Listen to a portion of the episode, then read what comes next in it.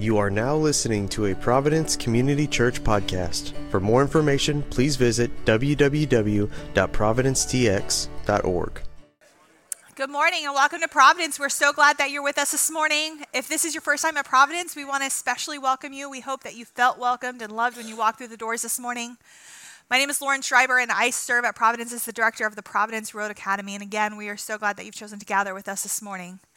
Um, Providence is a group of people formed around a simple vision to make the gospel unignorable in our city. And so, one of the ways that we always commit to do that is that when we gather together on a Sunday morning, we are going to open our Bibles together uh, because we believe that the Word of God was given to us that we might know, worship, and obey Jesus. And so, we are currently in a series for Advent called Tis the Season, where we are talking um, about the peace, love, hope, and joy available to us because of the birth of Christ um, and reminded of in the Advent season. And so this morning we're going to read it uh, from Luke chapter 2. So if you have your Bibles with you this morning, we're going to ask that you turn there with us.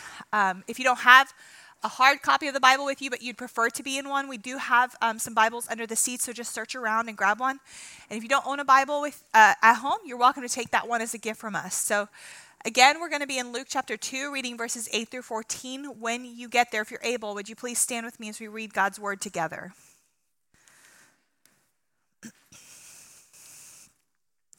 Providence, hear the word of the Lord. And in the same region, there were shepherds out in the field, keeping watch over their flock by night. And an angel of the Lord appeared to them, and the glory of the Lord shone around them, and they were filled with great fear. And the angel said to them, Fear not, for behold, I bring you good news of great joy that will be for all the people. For unto you is born this day in the city of David a Savior, who is Christ the Lord. And this will be a sign for you. You will find a baby wrapped in swaddling cloths and lying in a manger. And suddenly there was with the angel a multitude of the heavenly host praising God and saying, Glory to God in the highest, and on earth peace among those with whom he is pleased. This is the word of the Lord. Thanks be to God. You may be seated.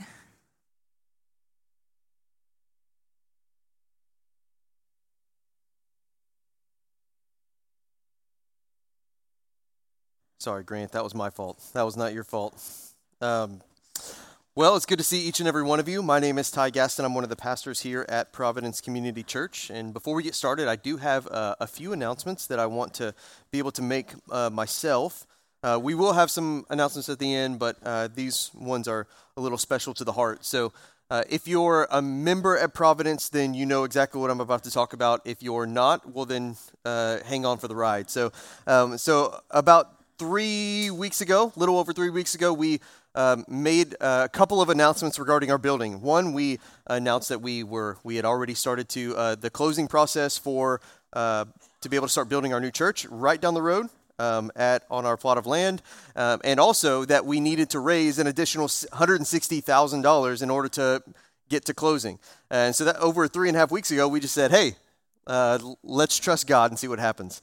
And uh, the truth is, is uh, we at out of the 160,000 that we needed, we are now sitting at 112,000 that we've raised. Uh, so, so we, it's super encouraging to see what the Lord has done, um, but we still have a little bit to go. And so, my encouragement would be to you, uh, would be over the next couple of weeks, take some time uh, to seek the Lord and see what it would look like for you uh, to possibly give for that as well. Uh, we, uh, we really believe in this next season for us as a church and we really believe that moving forward is the best need for us. So, again, uh, thank you so much for those who have been generous. Uh, thanks be to God for the generosity He has shown to our church. Um, raising $112,000 in uh, a little over three weeks is nothing short of miraculous and unprecedented. So, um, very, very, very grateful for that. So, again, uh, seek the Lord and see what it would look like for you to uh, contribute as well. Uh, next, uh, in, starting in January, we're going to be doing what we've been praying about for a really long time as elders uh, over the past couple of months. Uh, we feel like uh, there's no better way to start off a year than a fast as a church. And especially the kind of year that we're going to walk into with 2024, the best thing that we could do is dedicate an area of our life that we normally depend on something else and instead depend on Jesus. And so for us, we, we think that that looks like um, a myriad of different things. Uh, because we don't, what we don't want to do is we don't want to shoehorn uh, somebody into a particular type of fast. Instead, we want to, we want to simply say, seek the Lord and see what it looks like for you uh, to fast and depend on God. And so, if you don't know what fasting means, it means you go without something in order to fill that vacuum, that space, with dependence upon the Lord.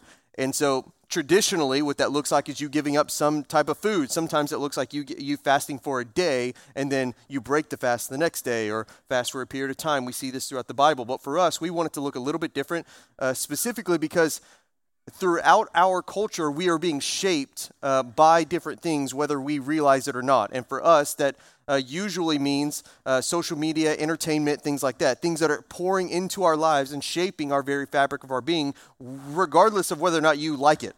It's just what it's what happens. What you surround yourself with is what you will be shaped by, which is why we have such uh, such a plea for Christians to entrench themselves into the Word, uh, entrench themselves in prayer, because at the end of the day, you're going to be shaped by those things. So, what is in your life will shape you. And so, we thought, okay, well, going into potentially, um, at least uh, at bare minimum, politically, is going to be one of the most tumultuous years. It's going to cause cultural uh, issues, cultural divides. Uh, sometimes those leak into the church, sometimes they leak into families. So, more than anything else, what we want is for us to start the year off with dependence on the Lord. And so, what that looks like for you is um, next week there's going to be cards in the back of every single seat that are going to give some options for what that look, at least some options. You don't have to choose one of those, but they will give you some ideas of what it would look like for you to fast, whether that be social media, whether that be entertainment. Because I know for some of for some of us in the room, we have jobs that rely on those things, and so maybe that's not an option for you, and we'll have some additional ones that you could choose from. But we're not gonna we're not gonna ask that you turn those cards in. Uh, we're not gonna uh, take attendance on the fast. Um, we we are just going to we just want to ask that you honor the Lord and walk with us together.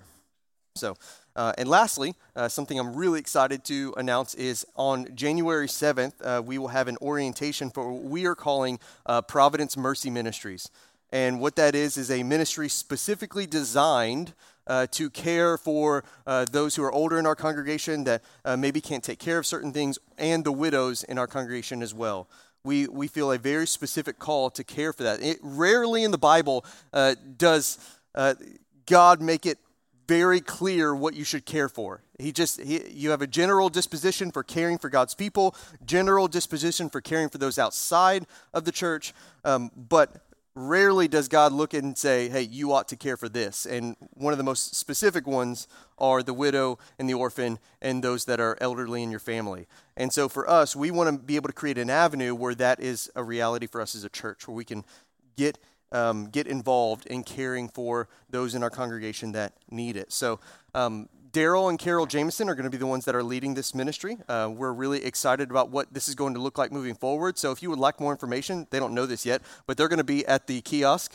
uh, right out here uh, after service, and they would love to talk to you uh, about this ministry. So, again, it's called Providence Mercy Ministries. The orientation will be on January 7th, right after church. So, okay, I have been given the uh, wonderful responsibility to preach this morning. Uh, I always get a lot of joy doing it. And so, like Lauren said, we're going to be continuing our Advent series. And, and really, the heart behind this series, if, I could just take a moment to remind us, is the words that we see peace, hope, love, and joy we see them every single year during this time of the year. And they, they flood every single area of our life whether we like it or not, and whether we actually experience them or not. But there's this overwhelming, almost catechesis of, hey, during December, you will have peace, you will have hope, you will have love, you will have joy. And that's not really ever defined. We just keep seeing it. And so what happens is they get diluted and they lose their meaning. And so for us, we actually believe that those virtues have deep roots in the Bible. And so we want to infuse them with actual substance, actual meaning. So that way, when somebody says uh, peace on earth or um, hope or joy or love, it actually means something to you. So, that being said, this week we're going to be talking about peace. And so, if you would, would you please uh, pray for me and then we will get started. Father God, we come before you this morning and more than any other time right now, God, we lean on you. There's no other place that we could go, no other well that we could draw from, no other king that we could bow to. And so, God, this morning, we bow our knees before you. We submit underneath your word and we lean on you in prayer. And so, God, as we approach your word this morning, would you give reverence in our hearts? Would you allow, would you allow it to be in its authoritative spot in our hearts where it ought to be? So, God, we're here. We're here this morning to follow you, to follow you into whatever battle we may face, but we're here to follow you. God, we love you. We praise you. It's in Jesus' name we pray. Amen. All right, I'm going to read uh, the text over again just because we covered um, a few announcements. So, uh, Luke chapter 2, verses 8 through 14, it says this And in the same region, there were shepherds out in the field, keeping watch over their flock by night. And an angel of the Lord appeared to them, and the glory of the Lord shone around them, and they were filled with great fear. And the angel said to them, Fear not, for behold, I will bring you good news of great joy that there will be for all the people. For unto you is born this day in the city of David a Savior, who is Christ the Lord. And this will be a sign for you that you will find a baby wrapped in swaddling cloths and lying in a manger. And suddenly there was, then, uh, there was with the angel a multitude of the heavenly host praising God and saying, Glory to God in the highest, and, pe- and earth peace among those with whom he is pleased. So there's a recent, uh, over the last couple of months, an ongoing discussion happening in our culture. Um, and I actually find it to be uh, pretty funny. Uh, namely, that there's a, there's a theory that men, in particular, think about the Roman Empire two to three times a week. Uh, and in fact, this was an extremely viral video that went uh, active on social media to the tune of over a billion views in three months. It was a wild concept, encouraging women to ask the men in their lives how often they think about the Roman Empire. And the, ro- the results, honestly, have been astounding. Uh, the results, namely, uh, are that the average man thinks about the Roman Empire two to three times a week. Now, some of the logic lies behind some of the subconscious thoughts of the Roman Empire that exist because it's had such an influence on our culture at some level, behind words that we use, institutions that we have, systems of education, things like that. They have all influenced the way that we do things. So they kind of lean on that logic that, yeah, two to three times a week, they don't even realize that they're thinking about the Roman Empire. Now, I don't know how much of that I buy, but what I can tell you is that I watch Gladiator at least twice a month.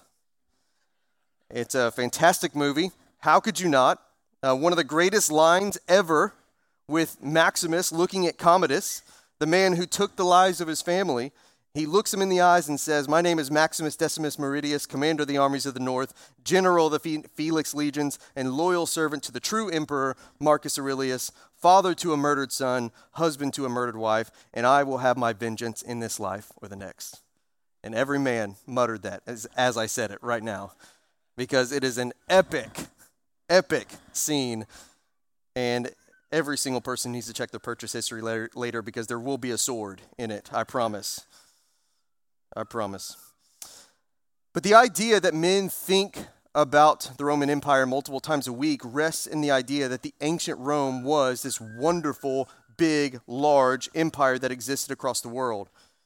And the emperor at time certainly uh, would have thought uh, would have thought that this was an incredible thing that people would consider uh, that empire for decades and decades and decades a, a, ago. But this notion of peace on earth would have come as a great shock to anyone who heard it, namely Caesar Augustus, who was the emperor at the time. And Augustus uh, would have laughed at this idea.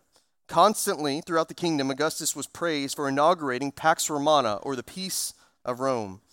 And this peace era would, would go on to last for over 200 years. And the truth is, is that the death of Julius Caesar, who came before him um, on the Ides of March in 44 BC, brought chaos to the Republic of Rome. Octavian, who would later become Augustus, Octavian, the young adopted son of Caesar, hunted down his father's assassins and defeated the other claimants to the throne, Mark Antony and Marcus Lepidus, securing for himself the leadership of Rome, and so an empire was born from that moment on. Augustus, as he would now be known, would usher in in an unprecedented era of, po- of prosperity and stability, and the disorder of the previous years, the chaos, the disorder of the previous years would be wiped away. And for years, he would expand the kingdom, defeat enemies, and um, defeat enemies and set up economic systems that would flourish for years and years and years. So, 27 years into his reign, and Pax Romana in full effect, the idea of instituting, namely world peace, something that already exists, would have been laughable to him. In his mind, why do we need to institute world peace? What do you mean someone's coming to bring world peace? I've already established it. I've already set the world in the direction that it needs to go. However, similar to the word love, the word peace has been hijacked and used throughout history in ways that have both, de- uh, both informed at times but deformed it largely across the board of its true meaning. At a cursory level, I would imagine you're like me, and that this notion of peace seems like a, at least in our current time, seems like a far fetched one. We're promised world peace. Why don't we experience peace in the world? And that could be at a personal level, whether that's uh, lack of financial peace, uh, sickness, losing loved ones. It could be cultural. I mean, culturally speaking, I think that we are experiencing some of the worst chaos and disorder that we've ever seen, whether that be economically, people dividing themselves there, racially, um, at an educational level, you're not smart enough, you're too dumb, things like that. Politically, we're in one of the most divided times that we've ever been in. There's so much chaos. There's no order. Wars feel like they come up every year. There's something new. So, selling the idea of peace on earth is a tough one when you think about peace that way, as we, as we usually do. You see, when we think of peace, we think of things that usually aren't happening. So, for example, we say things such as, This house is so peaceful because it isn't loud and isn't dirty. It's clean and quiet. This person is a peaceful person to be around because they aren't divisive or they aren't mean. They're usually calm and relaxed. You'll say things like, I feel at peace about it. Feel at peace about a particular topic or subject because we don't have any further objections about that decision. You'll say, My life is at peace because nothing is currently in a bind. Now, those are certainly aspects of peace that do exist. There's no denying that. However, for us to understand peace merely as tranquility or prosperity, or simply defining peace by the things that it isn't, ensures not only that we'll miss the true meaning, but it also ensures that we'll never find it. It ensures that we will never experience that peace. You see, even the great Caesar Augustus during the height of Pax Romana didn't truly believe that he had peace. He was a man who lived by fear and constantly had men around him as bodyguards. So he can talk about Pax Romana all he wants, but a man that has an army of people that surrounds him at all times, in all places, in all areas, is not a man that is peaceful. That is a man who's afraid that somebody will take his life. That is a fearful man. It's not a peaceful man. Where there is, a, to understand peace correctly, we need to understand it as an establishment of order, not an establishment of tranquility. Tranquility is a result of order. Peace is a result of order. Where there is no order, chaos ensues. We see this from the very beginning. When the world is created, it says the world is without form and void, and then God, with His creative word, provides order to that. And when you look in the Bible, and any, most of the time when it starts talking about seas uh, the raging seas or the raging waters, it's always pointing to this idea of chaos. And so we, when you have the world that's created and there's no form, there's no void, it's speaking to the world being chaotic, and you have a creative God who comes in and brings order to that disorder. You also have uh, what happens a couple chapters later in Genesis 3. God creates the, wor- the world to operate with a very particular rhythm and harmony. Everything's supposed to piece together, work together to cause one another to flourish. It's this rhythmic relationship that happens between all of God's creation until sin comes in. Sin comes into the world and throws the world into chaos. And now, no longer are things working in this rhythm and harmony, but they're working against one another man working against creation, man working against man, man working against God. It's all of these forces that once worked together towards a common good of the glory of God now work against one another to the defamation of God. And this causes not this effect of sin causes more than just a disorder of creation. You see, this is where Augustus wasn't wrong. He wasn't wrong because he did bring a level of order When Julius Caesar died, there was chaos and disorder. The republic was crazy. And he comes in and he establishes order. It takes a lot of lives to do it, but he establishes order. Chaos is something that can't be left on its own. Order has to come in at some level. But however, there is more than just a disordered creation that happens as a result of sin. Sin brought on a disorder of the soul. It has brought a rift in our relationship with God, and we are most naturally, because of sin, at odds or separated from God if left to our own devices. There is something of a spiritual war that requires a peace treaty that we didn't have before Christ. And this kind of spiritual war can't be remedied by a strong arm or a large army. No financial strategy resolves the chaos, this chaos of the soul. Augustus would have never have understood this concept. And this is the issue. In order for there to be true peace, there has to be true order. Augustus put himself at the top of the hierarchy, equating himself with a God that should be worshiped. And you and I, at times, will do the same thing, thinking that through effort and strategy we can create peace by simply removing chaos in our lives. We treat this life, at times, as our own empire, looking to expand further and further to ensure that more of it is in our control. Because if it's in our control, then we can make sure that no chaos comes about. We take the same approach as Augustus, both gaining ground and also going nowhere.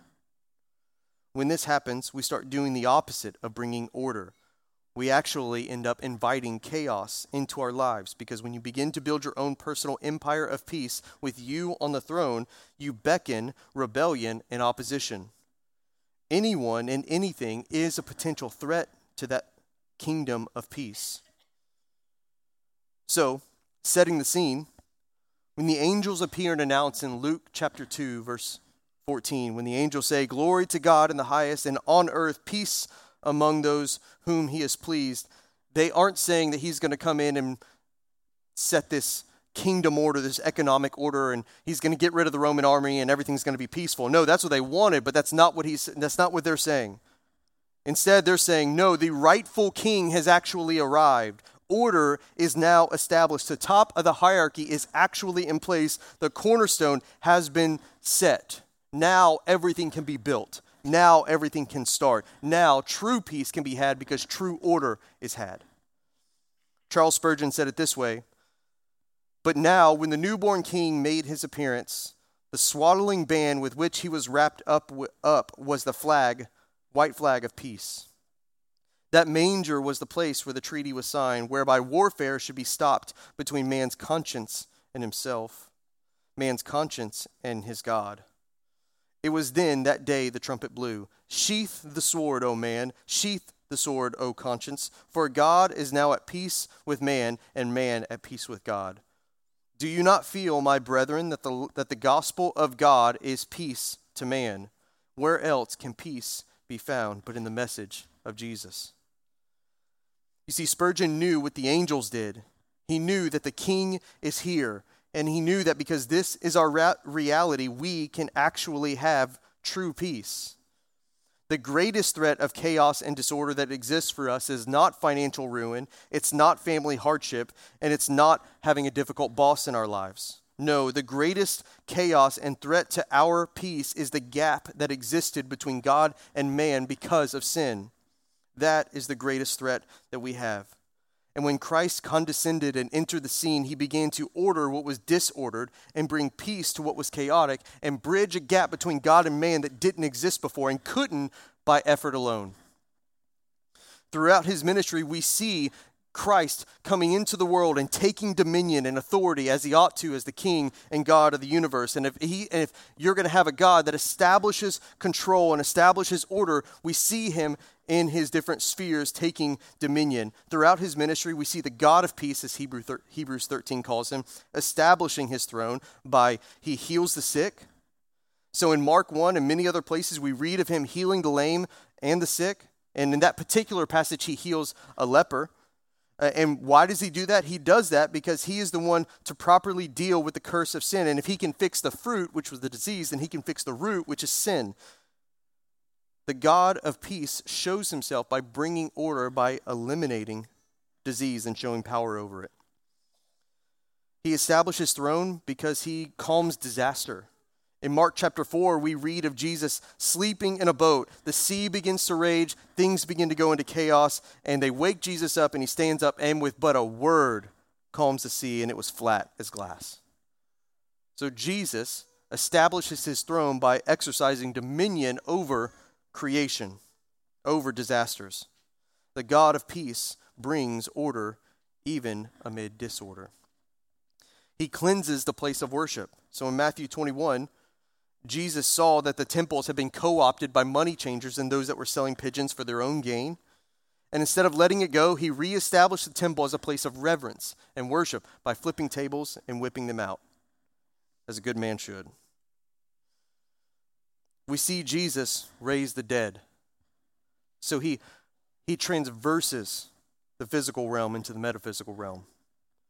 In John chapter 11, we read of Jesus speaking to a man who had been dead for days. We learn that that man's name was Lazarus. And he rises from the dead, he rises from the grave, and he walks out to much amazement. We see that Jesus has the power over death, and not just others' deaths, but his death as well. And one of the most incredible verses that exist. One of my favorite chapters in the Bible is John chapter 10. And Jesus is looking at all those who have gathered around him and he says, I have the power over death. I'm going to lay my life down and no one's taking it from me. And not only that, but I'm going to bring my life right back up. So Jesus not only has the power over death of others, but he also has the power over death of his own life. And so Jesus willing, willingly says, I'm going to lay my life down and I'm going to raise my life back up and nobody is intervening. If you kill me, it's because I've let you do it.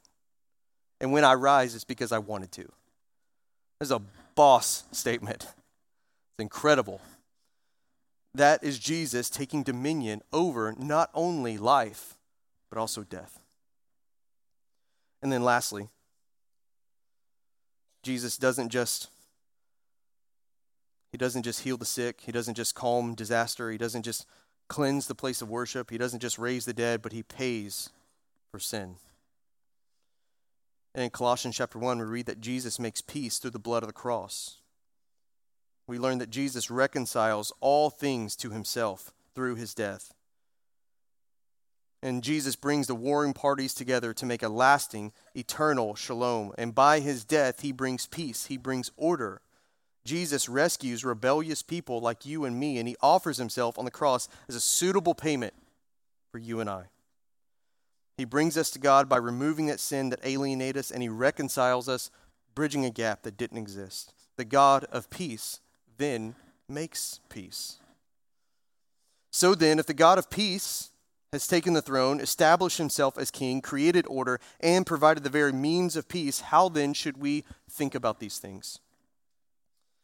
I have three different points and I want to share them with you. Point number one we should receive the peace of God. And so we need to remember that God is at work in the world to make all things new.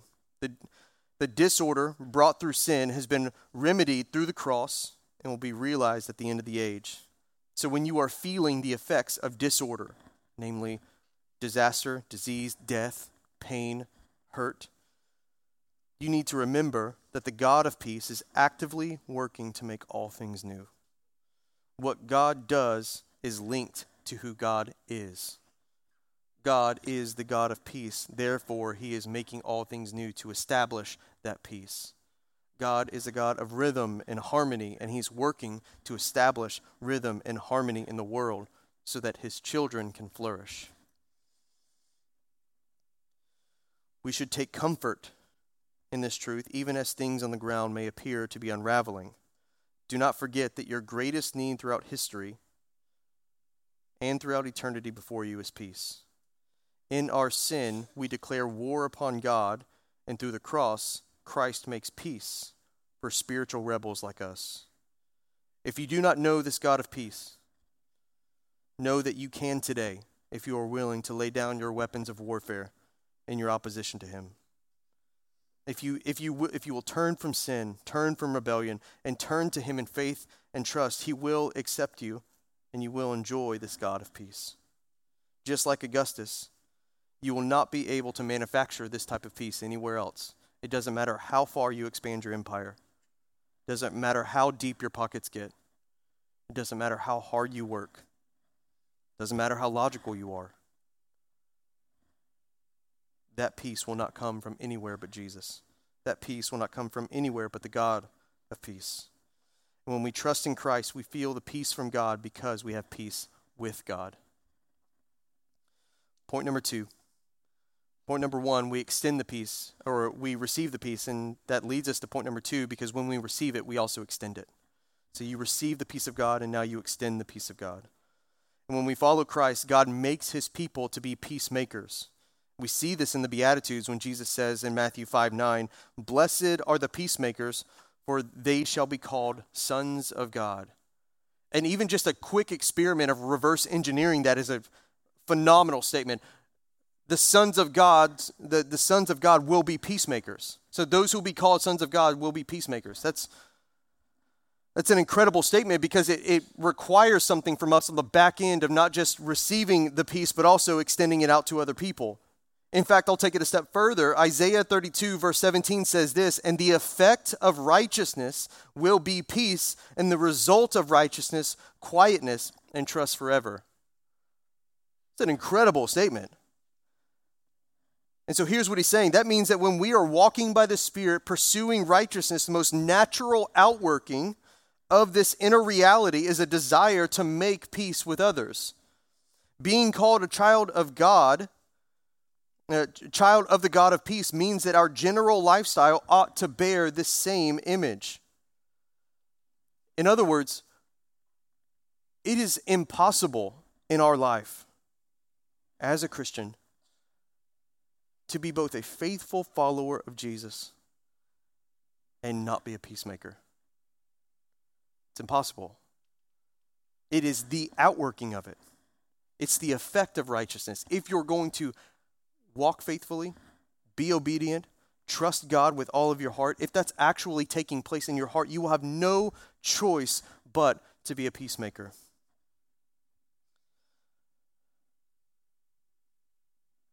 I've been wronged many times throughout my life, both big and small. And so I understand that there are stories in this room that make this easier said than done. And the most difficult part of forgiving others, making that peace, is often the decision to do it. There, there have been a lot of times in my life where there have been rifts in relationships between me and another person, whether that be a family member or a friend, even in the church. And those rifts have been completely unnecessary. They were unnecessary because I decided to take a principled stand where I didn't need to. And I want to be clear sometimes those principled stands are good, they're right, they're rare, but they're right. Sometimes we have to stand and be faithful to God, and that means it's going to create a gap between you and other people. Sometimes that happens. We see this in the Bible. Paul releases Hymenaeus and Alexander out of the church because they're not faithful. In the book of 1 Corinthians, there's a man who's uh, committing sexually immoral sins, and he's unrepentant of it, and Paul says you need to kick him out of the church and treat him as an unbeliever. And not only that, but don't even have dinner with him. And so sometimes there's a there's a gap to be had that creates the amount of the kind of dependence that people need, the devastation that people need in order to lean on God. But those principled stands are very rare. And most of the time when we find ourselves in rifts with other people, it's because we're prideful. And I and honestly I say that to myself.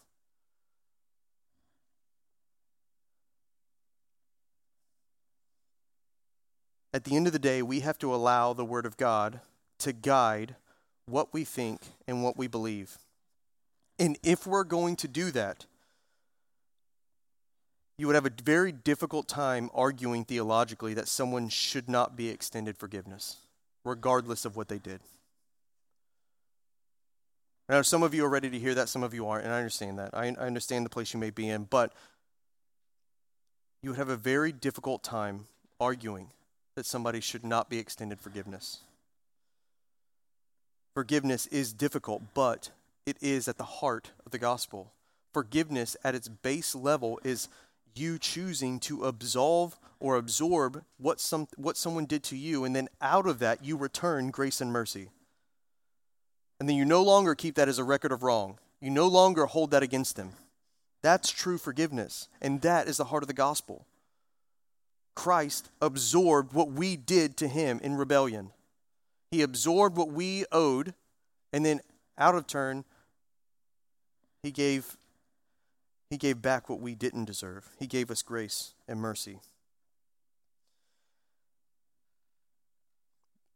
And I ordered these points in such a way to, to make sense because the truth is is that you can't really know what it means to extend peace until you've received it.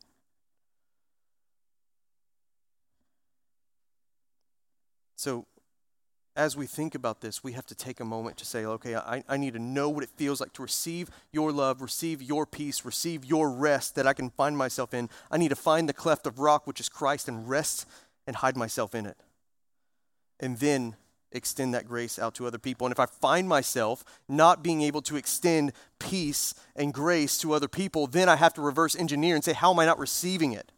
How am I not seeing myself correctly? Have I put myself on top of the throne where I think I can stand above people?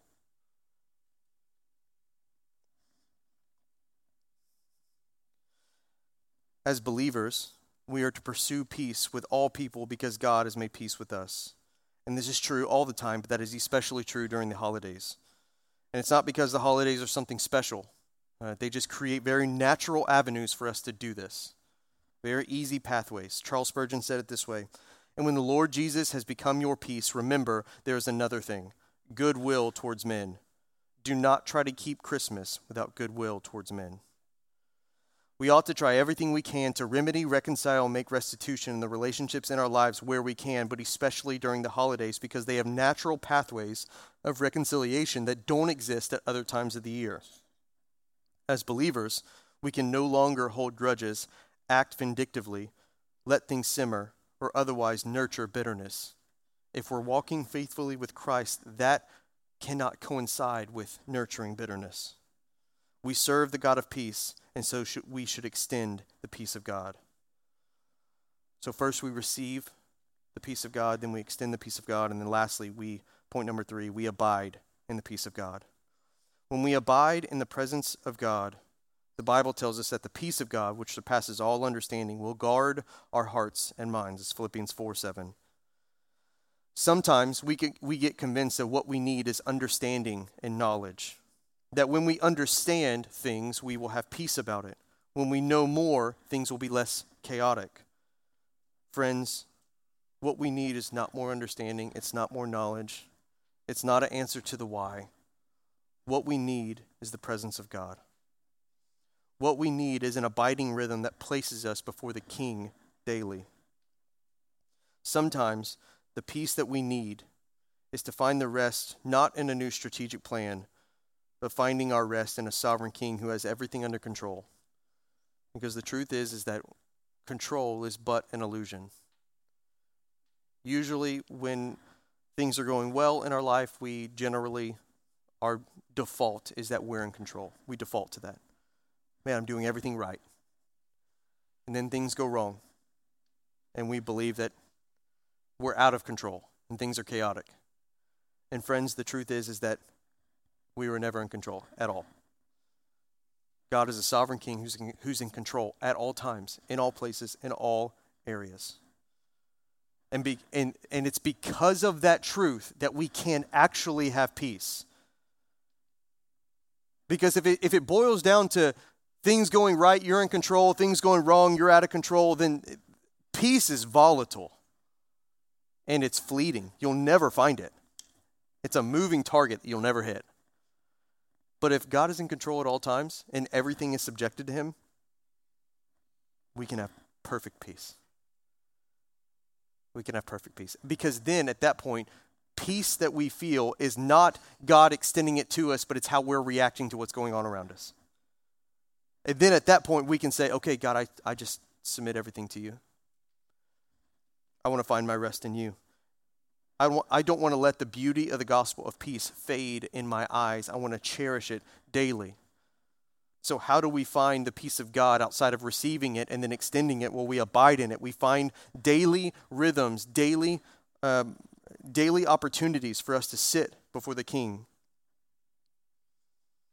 And so, my encouragement this morning would be to you would be threefold, and we, we talked about them already. It would be if this morning, while you have the you, you have a really special opportunity this morning. You're here. You don't have to go anywhere. We're about to worship. And you have an opportunity to just sit before the Lord and ask God to make that peace known to your heart, to receive it.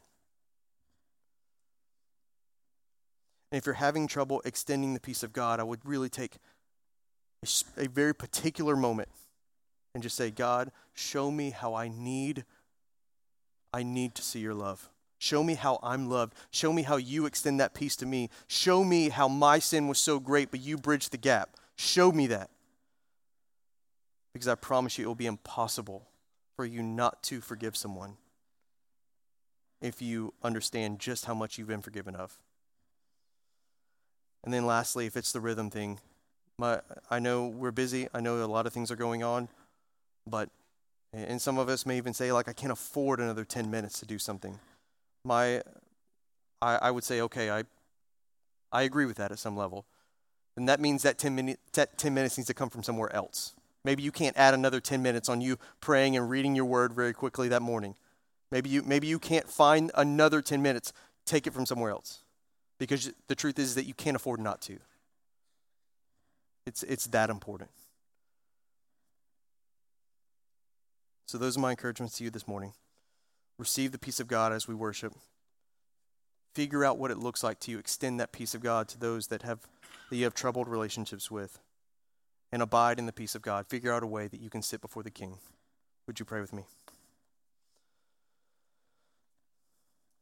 Father God, we come before you this morning and there's no other well that we need to draw from. There's no other king that we need to bow before. You are it, Jesus.